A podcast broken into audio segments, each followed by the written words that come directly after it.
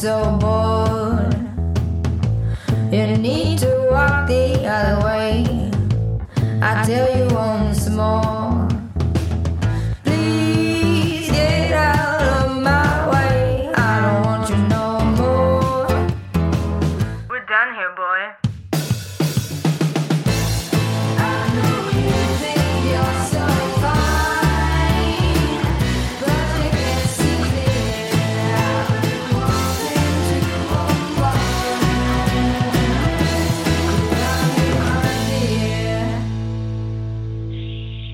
Welcome to Women Leading in Cannabis. I'm your host, Kira Reed. Thank you so much for joining us today. We have a very special guest. Her name is Carson Humiston, and many of you know her as the founder of Vangst. Welcome, Carson. Thank you, Kira. I'm excited to be here today and really excited that you're doing this podcast. Thank you so much. Thank you for being my first guest, and I am really excited to talk with you as well. Carson is the founder of Vangst, the largest staffing company in cannabis, with over 80 employees prior to COVID. She was acknowledged on the Forbes 30 Under 30 list, and Vangst was awarded with Entrepreneur's 100 Brilliant Companies of 2018. So impressive. Thank you, Carson. I'm really looking forward to digging into a conversation around leadership with you. You've got a lot of experience under your belt in these last four years. So let's start. I want to hear about your background. What led you to founding Vangst? Yeah, so when I was a senior in college, I went to college in upstate New York, St. Lawrence University, and I was doing a student travel company at the time called On Track Adventures.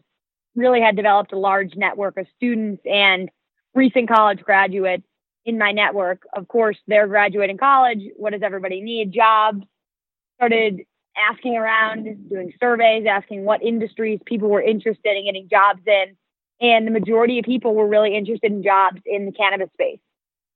I didn't know anything about the cannabis space, not a huge cannabis consumer myself, but because there was all this, uh, you know, interest in cannabis jobs, I took a, you know, I, I took a trip out to some trade shows, started learning more about the industry, and found that there is a lot of jobs, and that employers were having a really challenging time finding great employees. And so that was really where the idea came from. So I graduated undergrad, got in my car, moved out to Colorado, and started. We initially started with the name Graduana, and uh, green jobs for grads. If you Google Graduana, right there's a you know our logo still is on the internet, and it's a graduation um, cap with like a weed leaf coming off the side. And so we started out by just placing interns and recent college grads, and quickly realized that the needs were you know far more than just interns and recent college grads, and there was an opportunity to connect high level folks with jobs, temporary folks with jobs, and, and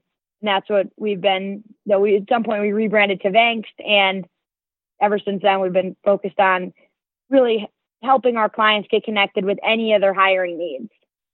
So I saw on your social media that you are incredibly involved with your staff, which, as I mentioned, you have around 80 employees, which in four years, congratulations, that's really impressive. How do you keep involved with them? How do you keep them motivated? And I see that they actually have a real sense of pride in working at Vangst. How did you accomplish that? Yeah, so unfortunately, right now we have a little, you know, we, um, our business slowed down a bit with COVID, and we had to furlough some folks. So our team's smaller than 80 now, but that was where it was at our at our height, and we're optimistic that actually even now it seems as though the world's starting to pick back up, and hiring is starting to pick back up, and we're starting to bring some furloughed people back. But you know, I think that my style is more of a um, we're a venture backed company, but our culture is more of a family style business. And so I spend time getting to know everybody on a personal level, which especially in the early days is so important. You know, I read this I read this great book and it was describing early stage companies as a tribe and then eventually you move to a village and then you know and then it progresses on. But especially in the tribe stage right it really is a, a family right? You're working out of a some cases an apartment or a tiny office. And the only way it can work is if you have each other's back completely and you know each other as people not just as oh we work together. We don't know anything about each other. I can't imagine going to work with people that i don't enjoy being around. I mean what's the point of work or starting a company if you're going to not like the people that you're around. And so I am lucky to get along really well with most people that work for Vangst and and have gotten the chance to get to know them as people, not just as employees. And I really think that it's it's helped us get through great times. Right, we've had really fast growth, especially you know in, in our first few years, and then harder times. Right, I think COVID was definitely one of the was the biggest challenge that our company had gone through, and certainly there had been a lot of little challenges leading up to it. But I think the relationship that we all have with each other and the culture that we have really helped us get through it, and and I think will help us um, come out on top of it. So, tell me a little bit about how COVID has challenged you as a leader. Well, we've never, I've never, for four years, it's been all hiring. I mean, we, there's so many, there was so many more jobs to fill. Like we never had an issue with bringing in business. So um, it was just hire, hire, hire as fast as you can. And how can we fill these jobs as fast as we can? During a global pandemic, hiring stops. Uh, there's, and a lot of our clients went from hiring to furloughing and firing. And so, of course, with that, that means that there's not as much for our team to do and there's not as much business coming in. And so, as I said, and I'm, and I'm, you know, I think some people that do furloughs try to keep it under wraps or, or self-conscious about it. I'm not self-conscious about it and neither is anyone on our team. We did furloughs because hiring stopped and that's our business. And so the, I mean, that was really challenging, right? It was challenging for our leadership team. It was challenging for the rest of our team. And, uh, you know, of course, really who was challenging for us, the folks that we unfortunately had to furlough. So that was a challenge and continues to be. So, with so many essential workers in cannabis, you know, cannabis is kind of in this weird place where, yes, we are laying people off, but we're also considered an essential service. So, we have a lot of workers on the front line. I would imagine that a lot of business owners are kind of laying at your feet the issues that they're having. How do they take care of their staff? What precautions do they need to take? Can they hire? And you're hiring people into a more dangerous, potentially situation. And so, to your point, I mean, I feel really lucky that we're in the cannabis industry, right? There's many industries where hiring companies would have really been in trouble during some during this type of pandemic. And so, given that cannabis is an essential service, there are still needs for particularly gig workers. And so, a line of our business is clients will have a need for whether it be five trimmers, five bud tenders, two packagers. They post a gig on our platform. We have a vetted pool of candidates that apply to the gig, and then they go and they work the gig. And so, that there continued, as you said, uh, and there was a need for frontline gig workers. And so um, you know, we but we employ these folks, and so as a in a way, we're an essential business. And so things that we did um, is we we provided masks and gloves to all of our staff. We at the facilities they were doing temperature checks, and we would check in with our employees every day to make sure, okay, today after work, you went right home, you were not exposed to anybody who may have had COVID, you don't feel as though you have any symptoms, and so really over communicating with the staff and making sure you're providing them with the equipment that they need to feel safe. And if anyone, right, has a temperature or they were around a cousin, brother, sister who had symptoms, making sure that they don't go to the gig. And so that's what we did on our end. And, you know, we're lucky that we, you know, in, in the sense that we're not the actual facility. And so we don't have all those types of cleaning responsibilities. But we did make sure that we were every client that we engage, we asked them to send us a list of their procedures, right, to make sure that they're complying with all the state regulation and guidance to for for for cleaning and and all those types of things. I would imagine you feel a serious sense of responsibility for anyone that you place in any job right now. Yeah, exa- yeah. I mean, we're not going to place. You know, there's there's been customers who they simply are just not meeting and taking this as seriously as they need to be, and we pass on that business. I noticed that on your social media, you've got a lot of images of meetings with you and your staff on Zoom. And I noticed one where everyone was making heart symbols with their hands, everybody's smiling. I get the feeling that you are still leading a very productive, very excited team how are you managing to keep them motivated and productive and inspired in the middle of COVID with all of these challenges around them? Yeah, I mean, I think that's a great question. And it's at the end of the day that our team is still very excited about our long-term business opportunity. So while there's been a bump in the road, whether that be from the quote Canna session, which was a result of companies being extremely overvalued and and operating inefficiently and having, you know, unexperienced management teams, that resulted in a lot of layoffs happening in the cannabis space before COVID happened. And then COVID happened on top of it. So, you know, to your question around how do you keep the Vangst staff motivated when they're seeing all of our clients going from doing hiring to doing layoffs, it really comes down to us continuing to reinforce our belief in the long term of this business. And and and to just share those thoughts with you, there's 250,000 people employed in the cannabis space right now. By in over the next five years, in five years from now, it's projected that there will be a million employees working in the cannabis space. So that's 750,000 new jobs created. And we're the people that fill those jobs. And so while there's some things that need to happen in order to, you know, get the ball rolling on job creation and growth in the industry, whether that happens in two years, five years, eight years, right, we're going to be positioned perfectly. And all the while during this small bump, it gives us a chance to it gives us a chance to really make sure that our offerings are tight. And so we're so excited about the platform that we built and we think it's going to be great for cannabis businesses. And during this slower hiring time, we've invested a ton of resources in, into in continuing to build out the platform. We're investing resources into direct hire training. We've tightened up that direct hire team so we have the best recruiters working on the best roles. And so really, I think that we're um, framing this as an opportunity to support the clients who need our support now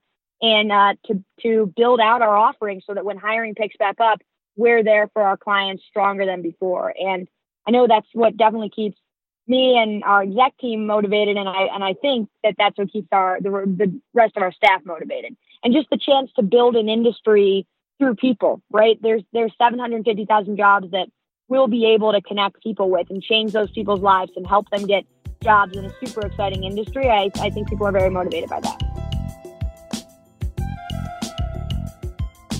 Okay, so let's talk about your the external part of your company, where you lead as a thought leader. So you're actually using your company as a platform to raise awareness about racial injustice in cannabis. And you've pivoted to providing listings to companies during COVID for free. I read that on your website yesterday. These are very progressive ideas about how a modern company operates. And you're using your influence as a founder to create a thriving company culture as well as having a strong social impact. And these are really hard choices for a lot of companies. They still can't make in their own business. We've, you know, we, we've got people in the world who keep saying, you know, we need to change company culture. We need companies to be more active in social justice issues. They need to be better citizens in their communities, but they still can't do it. So, what has given you the strength or the insight to blaze that trail and to kind of lead your company from day one as that progressive ideal of a company?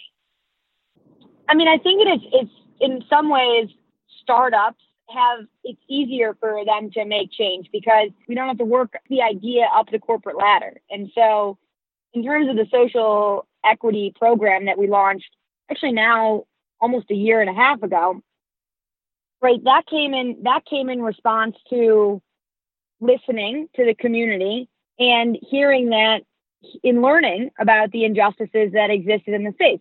I didn't know about a lot of the injustices in the cannabis space prior to going into it. And so as I worked in the industry and, and learned more about this, me and the rest of our organization felt that we were sitting in a position where we could make a change. We could help people that were recently released from prison in the reentry process find jobs in the cannabis space. We could continue to encourage our employ our, our customers to build diverse staffs and educate them on the benefits of building diverse staff and make sure that when we're presenting candidates to a client that we're presenting a diverse set of candidates. And so we felt we were perfectly positioned to make a difference here. And that's and that's exactly why we did it. And again, mean to the point, I'm not sure that I, I've said this to you, but I say it a lot. We're building the cannabis industry from nothing. And so we have the chance to build one of the most inclusive industries in the country and an industry that others seek to be more like. And but that requires every single company to step up and make that happen. It would be great if the cannabis industry could be one of the most inclusive industries out there and us being the hiring resource, being the ones going out and recruiting folks to join the space and guiding clients on how to make hiring. Um, you really feel that we play a huge part in that. And, and that's why we, why we set out on these initiatives. In terms of making our, our platform free during COVID, again, we're here for the long term. We're not here to make a quick buck today. We're thinking about building a long sustaining business. I think the cannabis industries will be one, I think the cannabis industry will be one of the biggest industries created in our lifetime. And I think this is a business that can exist for our lifetime and can continue supplying the best talent to this industry. And really, the industry is just in its infancy. And so, putting these types of programs in place from day one will set the industry up for success 20, 30 years from now. And that's what we're constantly thinking about. And so, to, to the pricing your pricing question, right? Our clients are struggling right now, as is everybody. And so, how can we prove to them that we're here for them for the long term? If that's you can post your job and match with candidates for free during this time because you know um, you you have some hiring needs, but you you can't pay for it right now, and uh, we we want to do that for our clients, and so that's why we did that. So we've talked about how COVID has had an impact on your business. I want to, and we've, you know, the world has been hit by two major events recently COVID and the George Floyd death and Black Lives Matter protests. Because you already have had a very equitable view of the world. You, you've already been training people on diversity and hiring. But how have the protests, you know, Vangst is really kind of a vital part of that hiring chain in cannabis. How have the protests and calls for racial justice made you look differently at hiring, the hiring process, and Vangst's role in the community so that you make sure people of color are able to find jobs, get hired, and find more jobs in executive positions? Yeah, that's a great question. And, you know, I, I think that the protests have really shined a light on things that were going on in the country that maybe people didn't know about. And so, what we've seen is an overwhelming response from our clients to say, you know what, we haven't done as much as we can. Our staff is not as diverse as we can be. We um, we are not doing our part as the cannabis businesses to fight these racial injustices. And so, we've seen through the protests a large response from the cannabis community, all wanting to step up here, which I think is great because, right, it's one thing for Vangst to say, say hey, you your company exists of all middle-aged white men. That's not diversity. And have the client say, yeah, yeah, yeah, you're right. We'll get to it. We'll get to it. We'll get to it. And then they never get to it. I think now companies are going to be held more accountable to build diverse teams. And that's exactly what we've been preaching from day one. And so I, I think overall companies are going to be taking this much more seriously now. And do you have programs in place to to make sure that you're reaching people of color, or do you find that you have a very large number of people of color responding to your ads? I, I you know, I've got a good friend who works in the diversity world, and she's made it really clear that one of the problems is there you know, there are a lot of jobs and there are a lot of people looking for work, but they're not being placed in a where people in the communities where people of color can actually find out about the jobs. So we're partnered up with several community organizations. Number one, number two, we have three recruiters on our team who have had jobs in the past where this was their sole recruiting job. So we have uh, Dina, Kelsey, and Justinian, and this was their. They spent a lot of time working on this, and so as recruiters, they've been trained on how to ensure that the jobs are reaching these types of candidates, right? And and and that's what what they're focusing on. So we have that going for us. We've partnered up with 70 million jobs, an organization that focuses on helping people that are in the reentry process land jobs. And so we have access to their database of candidates. We're partnered with Last Prisoner Project, who is can- very cannabis specific. And yeah, there's several community organizations that we're partnered up with as well. So, so and and, and job, there's certain job boards that nowadays you can post on, and and so um, I think that our recruiters have a good system in place for reaching diverse set of candidates. And what advice are you giving to business owners and hiring personnel when they come to you and say, look, we need to make sure we have a more diverse base, or how do we go about doing this? What are you, how are you guiding them? What advice are you giving them on how to honestly and with integrity build out a diversity program as opposed to just kind of tacking it on to make themselves look good? But how do they mm-hmm. actually live that? We're not diversity and inclusion experts by any means, right? We've we've done training internally and we do the things that I just suggested that work for our business. But what we recommend is there's some partners out there that do diversity and inclusion trainings. We recommend that if a company is just at ground zero, that they go through this training and they work to build a plan because it isn't just hiring. It's once you make the hire, setting the employees up for success, right? Making sure that um, in the workplace, everybody's voice and opinion is valued and heard. So there's a, there's a lot more to it than just, oh, okay, we want to do a diversity and inclusion program. Boom, we're gonna post a job and hire a hire a black person, right? That's not diversity, right? Diversity means having all different types of people with all different backgrounds in the organization. That doesn't just mean does not mean all white people, all black people, all Hispanic people, right? It's a combination of people.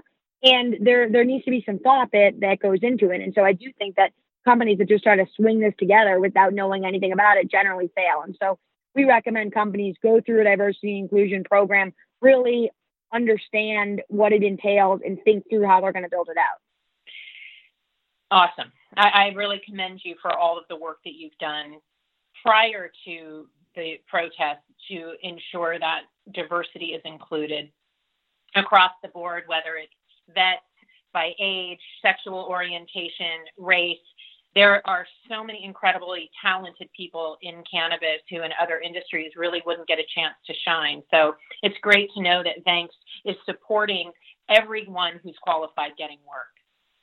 My hats off to you on that.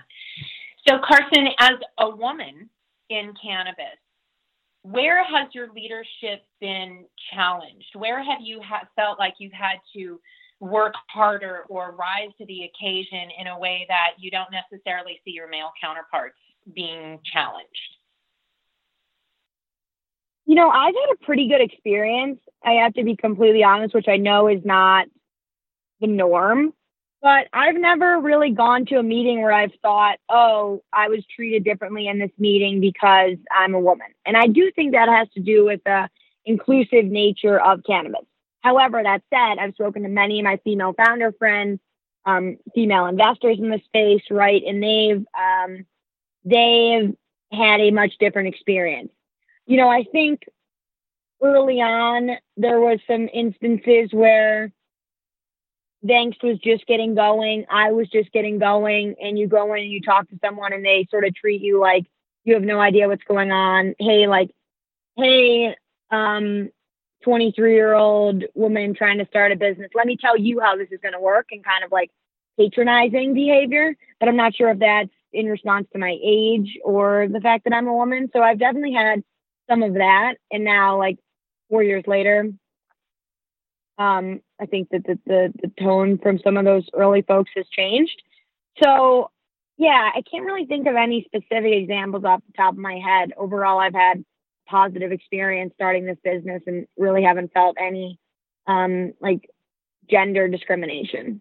I mean, that's good that you don't have so many cases of that happening that they're just overflowing. So, you know, yeah. I think it also is something that speaks to your leadership style and that you know you've created an environment where it's everyone is welcome and accepted on an equal footing and that probably mitigates a lot of those kinds of issues that you would have.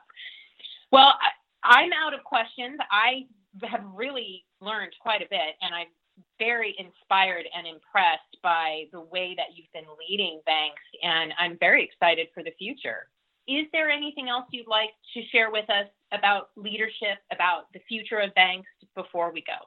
No, I I was I really appreciate you starting this podcast. I mean, I think that it's so important that you're bringing all types of women onto this podcast and letting them tell their stories and talk through the leadership style and and giving women a voice in the cannabis space. So I think it's amazing that you're doing this and I really love the conversation and appreciate the time. Oh, thank you so much. Ditto. I'm very impressed with what you're doing with Vangst. And if there's anything that I can ever do or Women Empowered in Cannabis can ever do to support you, please let me know. We are big advocates of the whole style and the whole approach that you're using in your leadership, not just internally, but also externally, and how you represent the company. In cannabis, we really need companies that are leading to legitimize, to destigmatize, to show the world that cannabis companies are just as legit as every other industry. And I am very excited to see that Vangst is going to be a leader in that fight. So thank you for everything that you do for the women in the industry, for people of color in the industry, and for the industry as a whole. Yeah, thank you for everything you're, you're doing as well. All right. Thank you so much for your time. Thank you for tuning in, and we will see you or we will talk with you next time.